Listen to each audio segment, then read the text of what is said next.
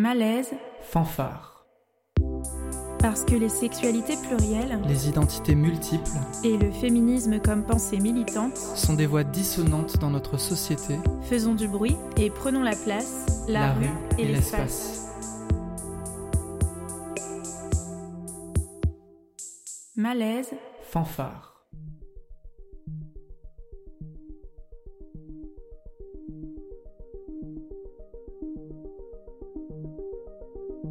Revenir à Marseille.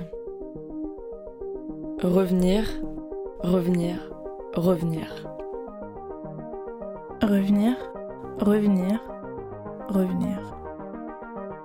Je m'appelle Léna, j'ai 26 ans et je suis marseillaise. J'ai grandi à Belle de Mai, le quartier le plus pauvre de la ville, comme on aime le répéter. Quand j'étais gosse, on écoutait avec ma famille Radio Grenouille. Parce que Radio Grenouille, c'est la radio locale de Marseille.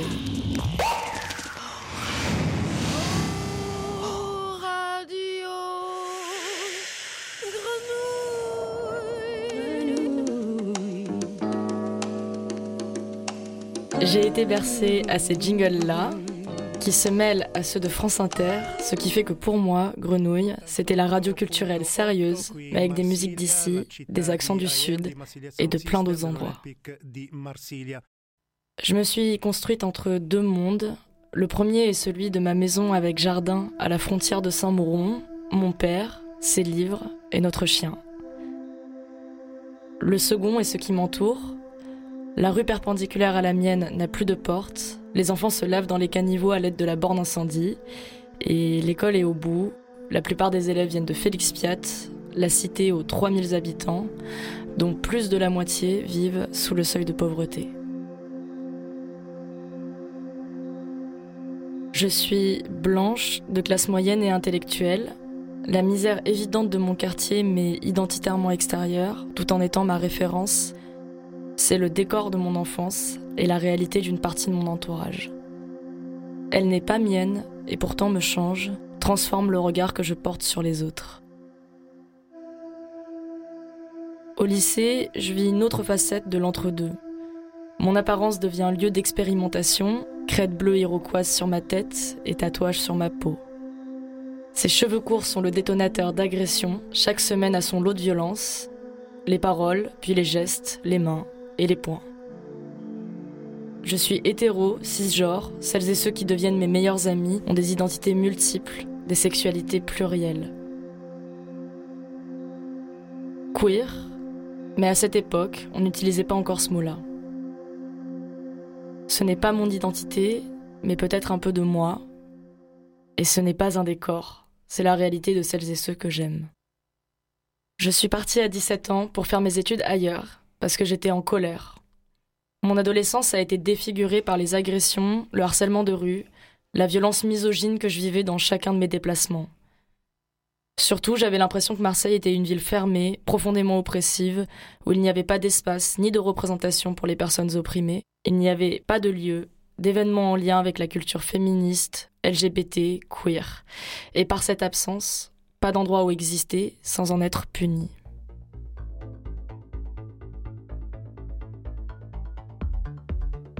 Revenir à Marseille, revenir, revenir, revenir.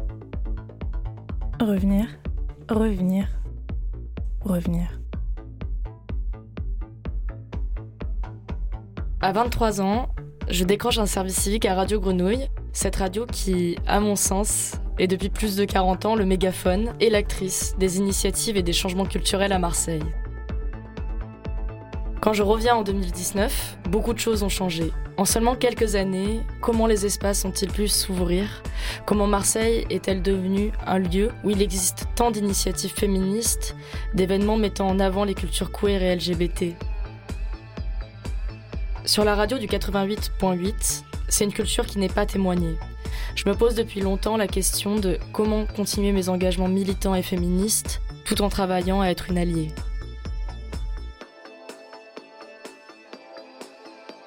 Alors, j'ai pensé, pourquoi pas créer une émission sur le secteur culturel marseillais par ses actrices LGBTI, queer et féministes. Un espace radiophonique libre par celles et ceux qui créent, insufflent et permettre ce changement de la ville. Mais pour ça, j'avais besoin d'une complice.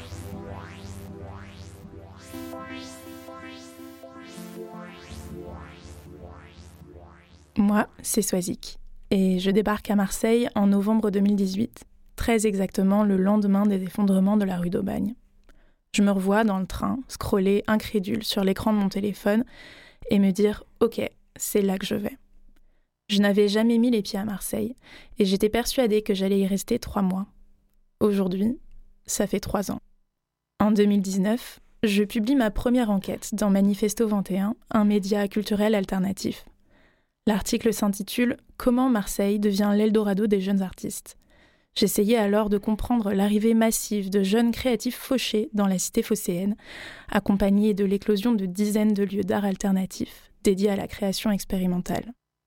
Depuis, une flopée de publications ont fleuri sur le sujet, dont un article de Jean-Laurent Cassilly dans Le Monde et un podcast sur France Culture. Je ne pense pas avoir été précurseur, j'étais simplement au cœur de la vague. D'ailleurs, je fais partie de la vague, celle qui déferle sur Marseille, lui apportant au passage un autre traitement médiatique, mais aussi, à terme, un autre visage. À l'automne 2020, Léna me contacte pour me proposer de la rejoindre sur une émission qu'elle est en train de monter. Elle veut parler de culture par le prisme des milieux féministes et queer marseillais qu'elle voit évoluer. On passe une année à recevoir en studio toutes sortes d'initiatives, des artistes, des collectifs de teufs, des maisons d'édition, des metteuses en scène et même une boîte de production de films porno alternatifs. Alors, pour fêter les un an de notre émission, on décide de revenir aux sources de sa création. On voit bien que Marseille foisonne d'initiatives, mais si elle est un Eldorado pour la création émergente, qu'a-t-elle à offrir au mouvement queer et féministe? Ces deux dynamiques sont-elles liées? Léna a bien vu la ville changer, mais qu'en est-il des personnes concernées? Guerreras, cabronas, luchando contra la marea.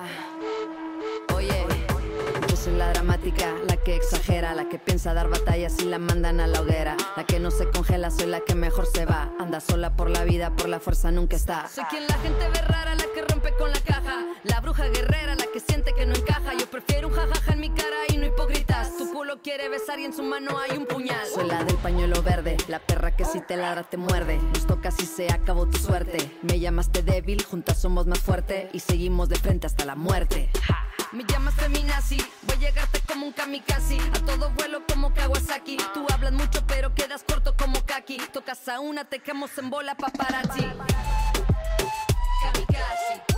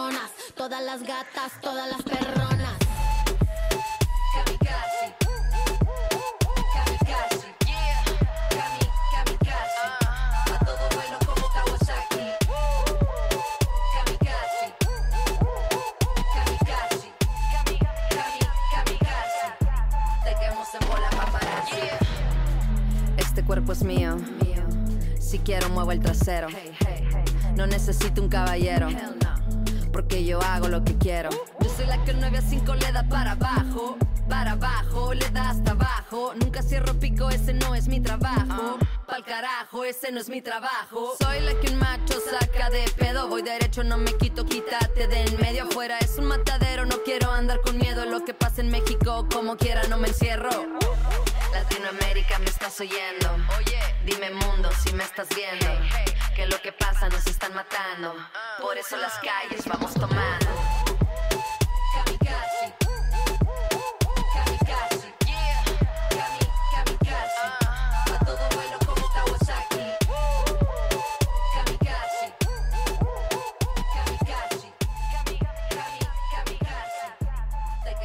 Puisque nous ne pouvons pas prétendre à une étude sociologique sur ces questions, nous avons décidé de les poser à celles et ceux qui ont fait vivre notre émission lors de sa première saison. Toutes et tous concernés par la transformation de Marseille, en étant à la fois témoins et actrices de ces initiatives culturelles et militantes. On a décidé de leur poser à toutes et tous exactement les mêmes questions sur la transformation de la ville. On commence avec Nadia Slimani, la créatrice du podcast Nana, dans lequel elle donne à entendre la multiplicité des identités des Françaises et Français d'origine nord-africaine, le tout avec une teinte féministe. Comme moi, ça fait trois ans que Nadia est arrivée à Marseille, et elle semble plus qu'enjouée par le bouillonnement de la ville. Marseille, c'est une ville qui est bouillante, qui foisonne d'identités et de personnalités que je vois défiler avec joie chaque jour. J'ai euh, bah, l'impression que, progressivement la ville accepte et, accueille de manière de plus en plus visible des espaces et des initiatives aussi bien queer, LGBTQIA, féministes.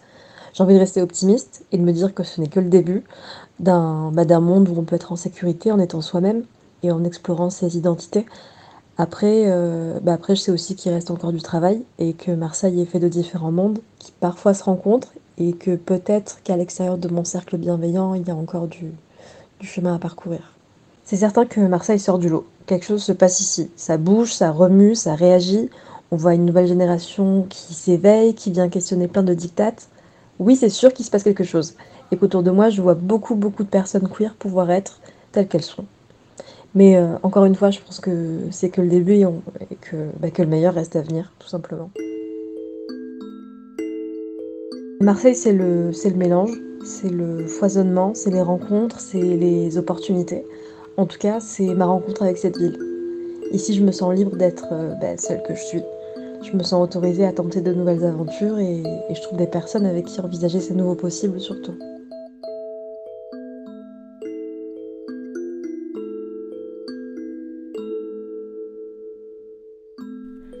Comme souvent, l'optimisme et la justesse des mots de Nadia me réchauffent le cœur. Pour autant, elle souligne le chemin qu'il reste à parcourir. Car à la même question, certaines réponses ont été bien plus nuancées, comme celle de Lula Bye Bye, actrice, réalisatrice et cofondatrice de Puppy Please, la société de production locale de films pornographiques alternatifs.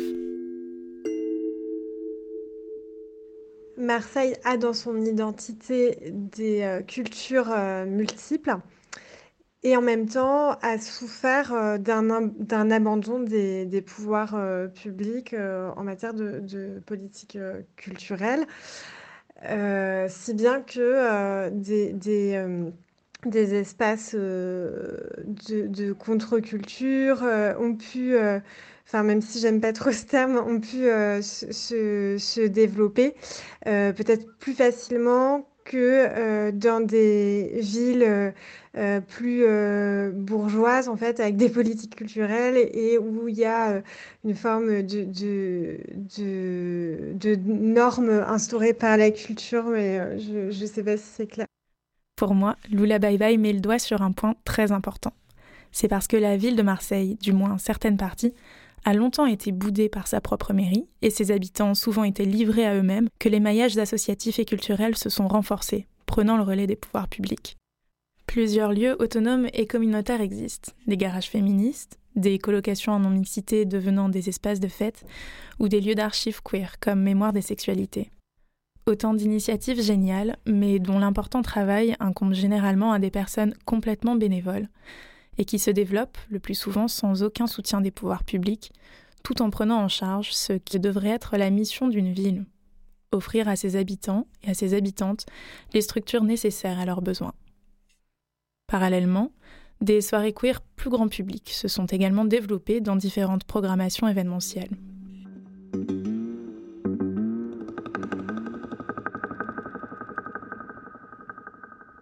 Par rapport à la première question, considérez-vous Marseille ces villes comme une, et ces réseaux comme une ville féministe euh, queer friendly Je dirais oui et non. Je dirais que Marseille, c'est une ville où depuis quelques années, il y a quand même un, il y a quand même un développement d'une culture queer féministe euh, qui est en construction encore, euh, mais qui repose en fait sur un, sur un milieu qui est essentiellement militant.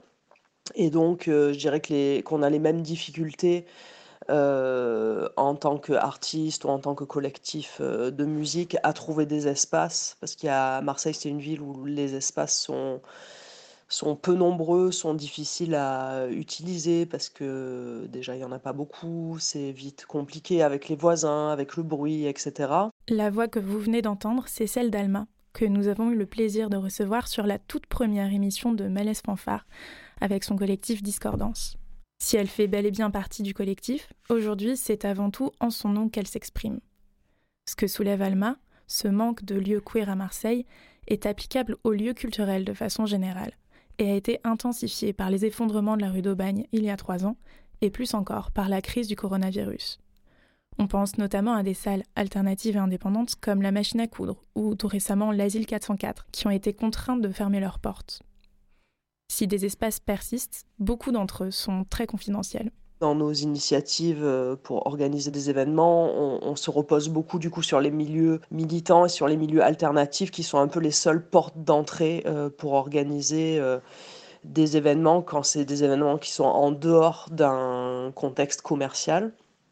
Et que pour moi, en tout cas, si on parle de, de milieu queer féministe, ça devrait être en dehors des circuits commerciaux. Euh, du coup, par rapport à la deuxième question de pourquoi Marseille, plus qu'une autre ville, elle permettrait la création d'une initiative queer et ou féministe, je ne sais pas si Marseille, plus qu'une autre ville, permet ça, mais en tout cas, à Marseille, ce qui est sûr, c'est qu'on a, euh, je dirais, la culture de la, de la débrouille et du do-it-yourself, et que dans ce sens, peut-être, des initiatives qui sont queer féministes, donc militantes, euh, elles reposent déjà sur cette façon de fonctionner, un peu débrouille, un peu trouver des lieux, un peu euh, détourner des lieux de leur, euh, de leur usage initial pour faire des choses ou faire des choses en extérieur, etc. Et que, et que c'est sur ça, en tout cas, que nous, on arrive à qu'on arrive en tant qu'artiste queer peut-être à organiser des événements ou à faire des choses ou à créer des espaces de création, du coup, dans d'autres espaces militants.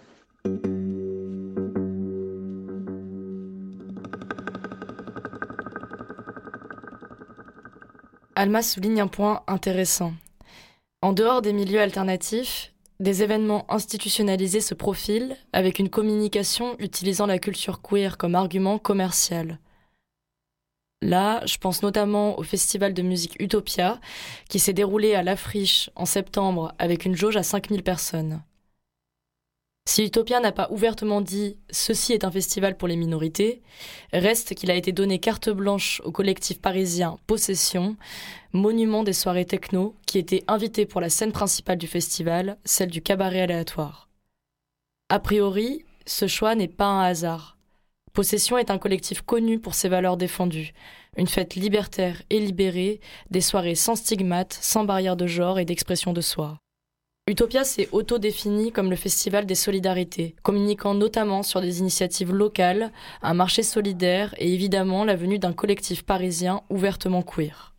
Une manière aussi d'attirer et d'inclure une population dite minoritaire en manque d'événements culturels majeurs. Là où ça coince, c'est qu'une soirée du festival coûtait, en dernière jauge, c'est-à-dire dans la dernière semaine, 46 euros. On peut en déduire qu'il y a une capitalisation sur les cultures queer, sans réel souci d'inclusivité. L'idée n'est pas de montrer du doigt Utopia, car c'est un festival qui s'inscrit dans une tendance actuelle et, à minima, parisienne. Aujourd'hui, on insiste à l'implantation de cette tendance à Marseille. Si cette capitalisation indique que certaines institutions ouvrent leurs portes de manière pas si désintéressée aux cultures queer, elle interroge sur leur rôle à jouer.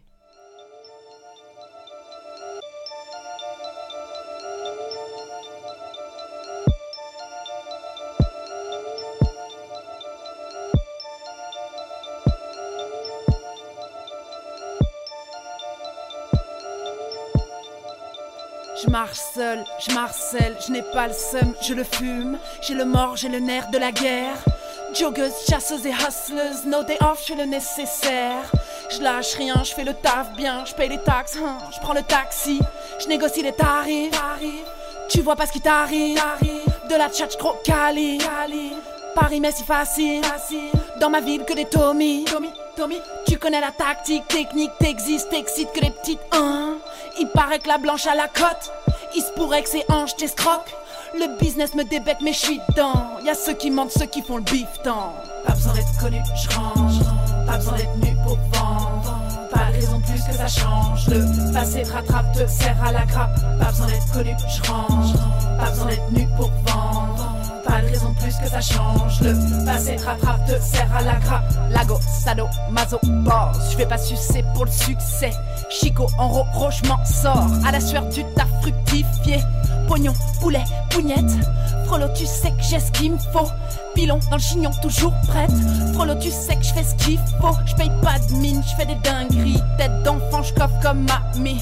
Billet sous le matelas, matelas. Tant que t'y es pas, parle pas, parle pas.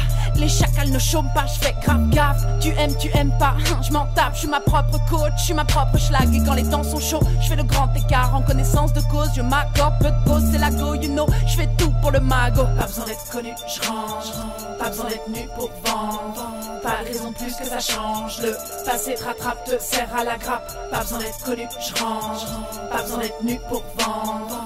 Pas de raison plus que ça change. Le passé te rattrape, te serre à la grappe. J'ai test tous les boulots, je déteste. Boire au boulot du champ dans ma coupe grand cru. Dans ma bouche, fais des boucheries. Regarde, regarde. Peu de sourire me casse, me casse. No stress que de la pression de tresse. Sous mon bonnet, tant de story dans mon sommet.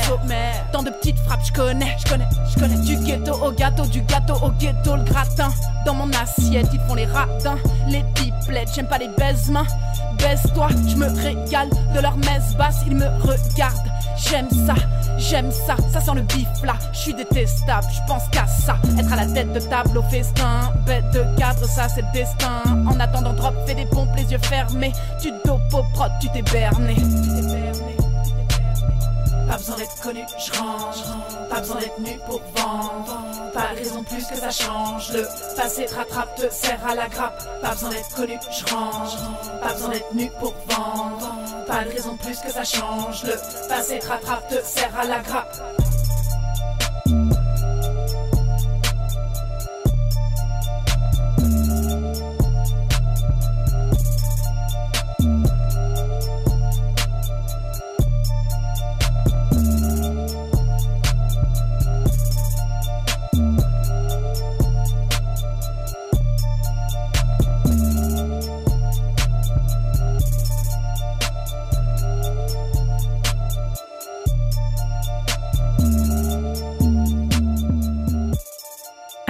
Marseille, ville aux initiatives toujours plus queer et féministes.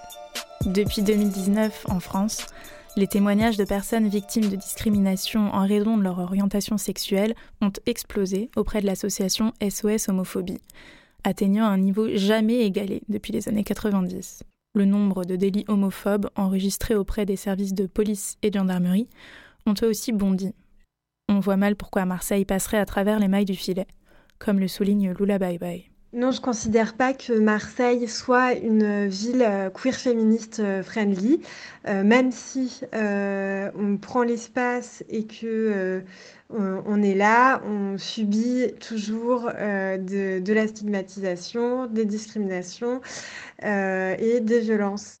Le festival du collectif Nous est une parfaite illustration de ce paradoxe.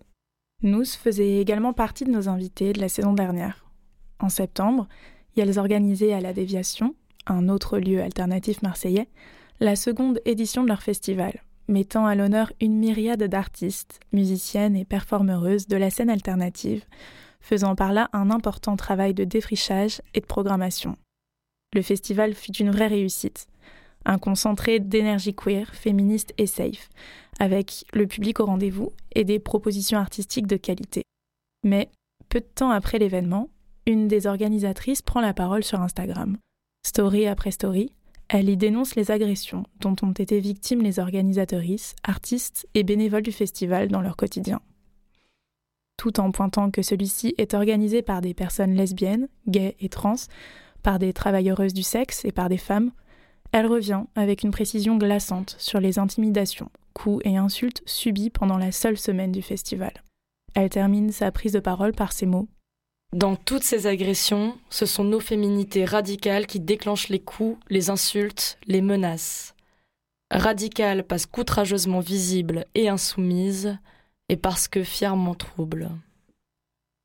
Cette visibilité a-t-elle un coût? En janvier dernier, c'était Carole Errante qui venait participer à Malaise Fanfare. Carole est metteuse en scène, comédienne et créatrice de la compagnie de théâtre La Criatura. Surtout, elle est marseillaise et travaille ici depuis plus de 20 ans. Avec sa compagnie, elle a monté plusieurs projets dans les quartiers nord, c'est-à-dire le 14e et 15e arrondissement, avec des publics variés.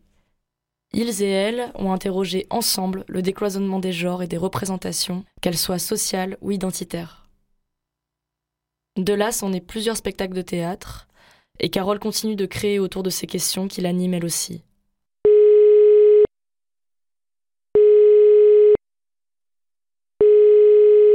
Euh, je n'ai pas le sentiment d'une évidence, là, comme ça, euh, quand j'y pense, comme ça, spontanément, selon laquelle Marseille serait une ville spécialement queer ou féministe friendly.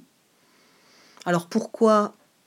Peut-être en, euh, raison de ses racines méditerranéennes, qui font qu'elle aurait hérité d'une culture très patriarcale, aussi sans doute de la fracture sociale importante qui clive la ville par exemple, dans les quartiers populaires où je travaille depuis des années, euh, sur les questions de genre, mais aussi sur les représentations sociales, culturelles, sexuelles, j'ai remarqué qu'il y avait beaucoup d'hommes qui étaient encore, euh, comment dire, euh, piégés dans des représentations d'une virilité toxique, par exemple.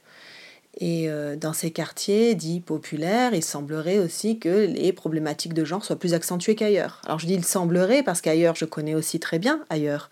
Ailleurs, ce serait quoi? Ce serait les quartiers sud, les quartiers chics. Moi, j'habite Andoum. Alors Andoum, euh, oui, à l'origine, c'est un quartier populaire, mais aujourd'hui, ça fait partie des quartiers sud et des quartiers chics. Eh bien, je vois euh, je vois régulièrement des, une importante frange, en tout cas de la population, qui est encore hyper à cheval sur des euh, euh, principes traditionnels et patriarcaux. Je vois des hommes et des femmes qui sont encore très nombreux à penser que la bataille du féminisme a été largement gagnée. Voilà. Bon, pour autant, quand j'ai dit ça, eh ben, j'ai rien dit. Voilà, j'ai rien dit parce que j'ai rien dit qui puisse parler du formidable pouvoir de Marseille de justement pas se laisser enfermer dans des cases. Alors Marseille c'est ma ville, Marseille je l'aime. Et je l'aime pourquoi? Pour ça. Entre autres, pour ça, parce qu'elle ne peut pas se résumer à, euh, par exemple, ce que je viens de dire, tu vois, la vision binaire de ce que je viens d'évoquer ne peut pas résumer Marseille. Parce que Marseille a un pouvoir subversif énorme, elle est euh, rebelle par nature, depuis toujours, euh, et c'est une ville qui a la marge qui a la marge par rapport euh, déjà au pouvoir central, mais aussi à la marge de l'ordre établi, à la marge du bon goût, à la marge du saisissable, à la marge du normative. Et, Marseille, euh, c'est aussi un formidable terreau euh, d'initiatives citoyennes et artistiques. Marseille est frondeuse, elle est passionnelle, passionnée, éruptive. Pour la Journée internationale des droits des femmes, j'ai participé à une sorte, enfin une sorte, oui, bon, une manifestation, mais c'était une sorte d'insurrection féministe et intersectionnelle des luttes. C'était d'une puissance folle, c'était bouillonnant de promesses, d'espoir, j'ai vécu ça. Et je sens euh, à travers ça, et pour répondre à ta question de la visibilité, de la visibilisation des initiatives queer ou LGBTI à Marseille, euh, je sens qu'une une révolution est en marche. C'est indéniable, quelque chose alors qui n'est pas de l'ordre du majoritaire, puisqu'il s'agit encore vraiment de, de phénomènes encore euh, circonscrits, mais qui prennent une ampleur dingue. On voit des personnes de plus en plus nombreuses prendre la parole, des personnes qui prennent l'espace, des personnes qui nous disent qu'on a le pouvoir euh, et le droit d'être tout simplement soi, simplement libre d'être soi. Et déjà ça, c'est une délivrance absolue pour tout le monde, pour tout le monde. Pourquoi est-ce qu'on nous empêche de parler avec les gens, de nous expliquer et même de les agresser comme eux-mêmes nous ont agressés? C'est parce que, nous l'avons vu, nous sommes une sorte de contradiction interne dans la société. Comme les autres, nous naissons de la famille hétérosexuelle bourgeoise, avec son système d'éducation, les femmes élevées en vue de la procréation et les hommes pour être des mâles inséminateurs phallocrates. Nous, évidemment, c'est différent. L'homme et la femme ne sont pas égaux dans le couple, c'est connu. La femme n'est pas égale économiquement. Elle est faite surtout pour langer les marmots, pour repriser les chaussettes de son mari. Résultat, deux hommes et deux femmes, au contraire, ça peut être l'égalité, à condition bien sûr qu'ils ne se mettent pas à singer le couple hétéro, le couple hétéroflique dans notre vocabulaire. C'est-à-dire le couple où il y aura un gars qui dirigera et l'autre qui fera les travaux ordinairement réservés à la femme. De même pour les femmes, il y aura possibilité d'égalité, d'une entente physique qui repose sur une connaissance des désirs de la femme bien supérieure à pas mal de mecs, mais là aussi, il faut que la fille se méfie de ne pas mimer le couple hétéro, qu'il n'y ait pas un et une femelle appréciée,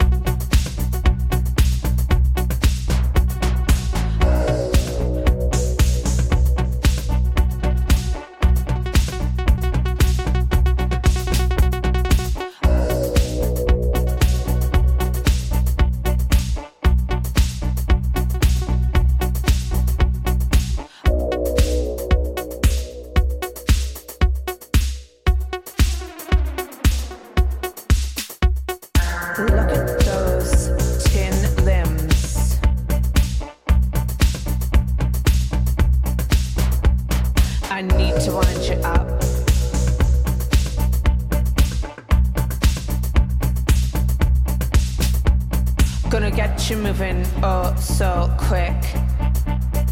Faster, soldier, 10 foot hot.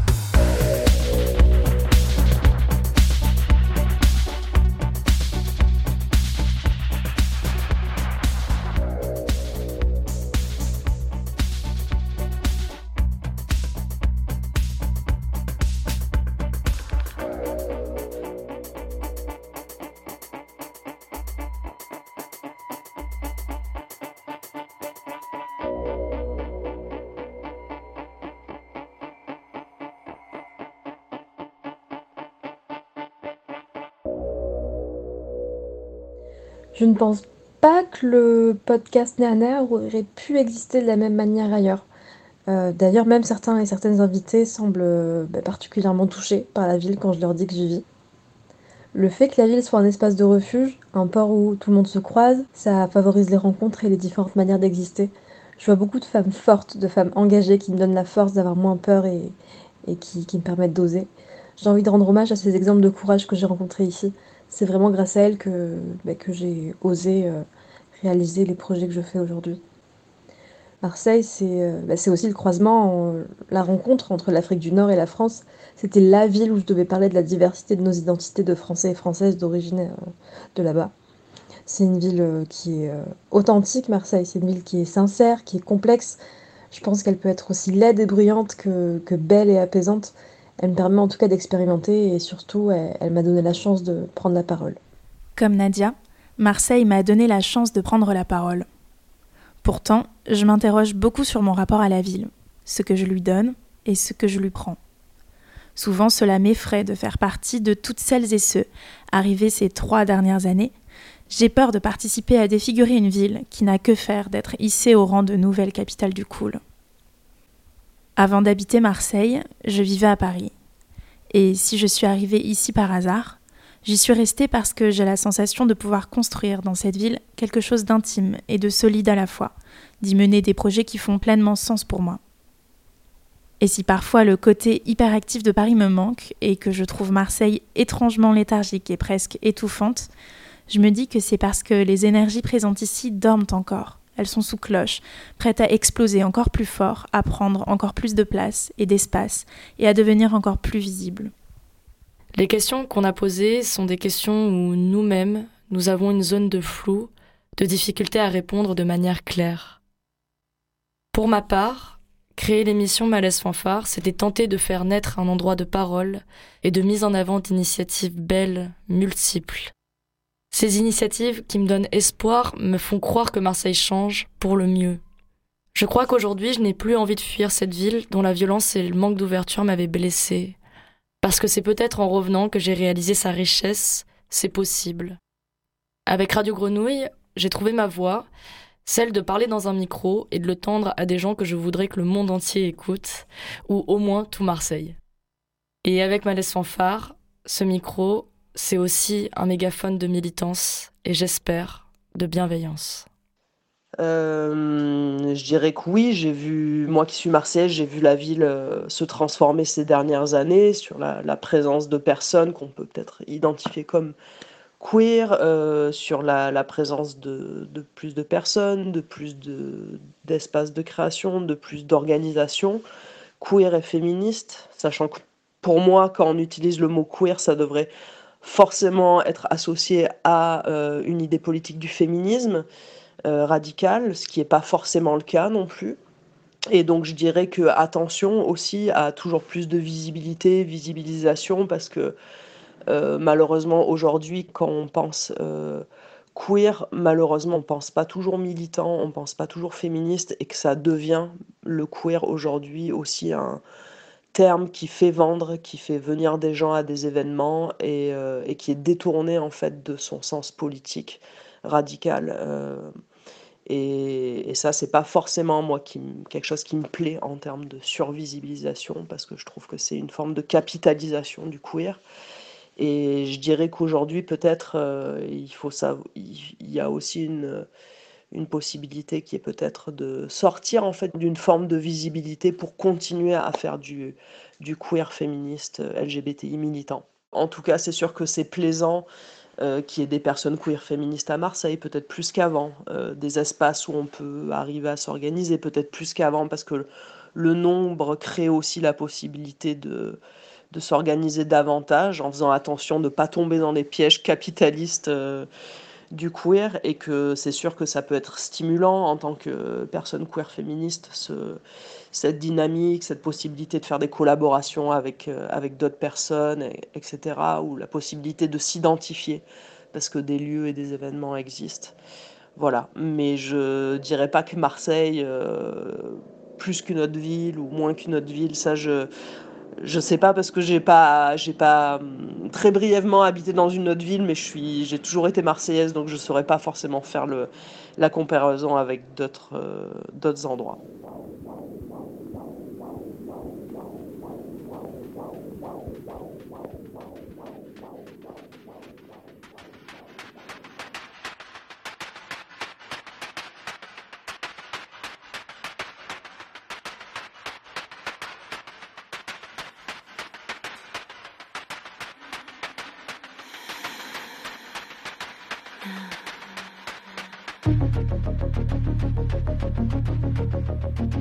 Merci à Papy pour la prise de son et à Roman Lila pour la réalisation. Merci à Nadia Slimani, Lula Bye Bye, Alma et Carole Errante pour leur participation, ainsi qu'au collectif Mousse.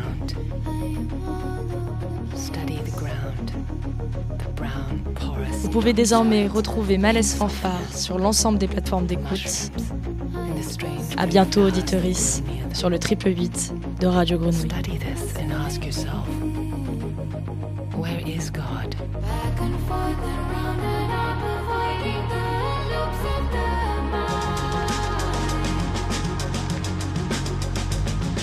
This place doesn't know.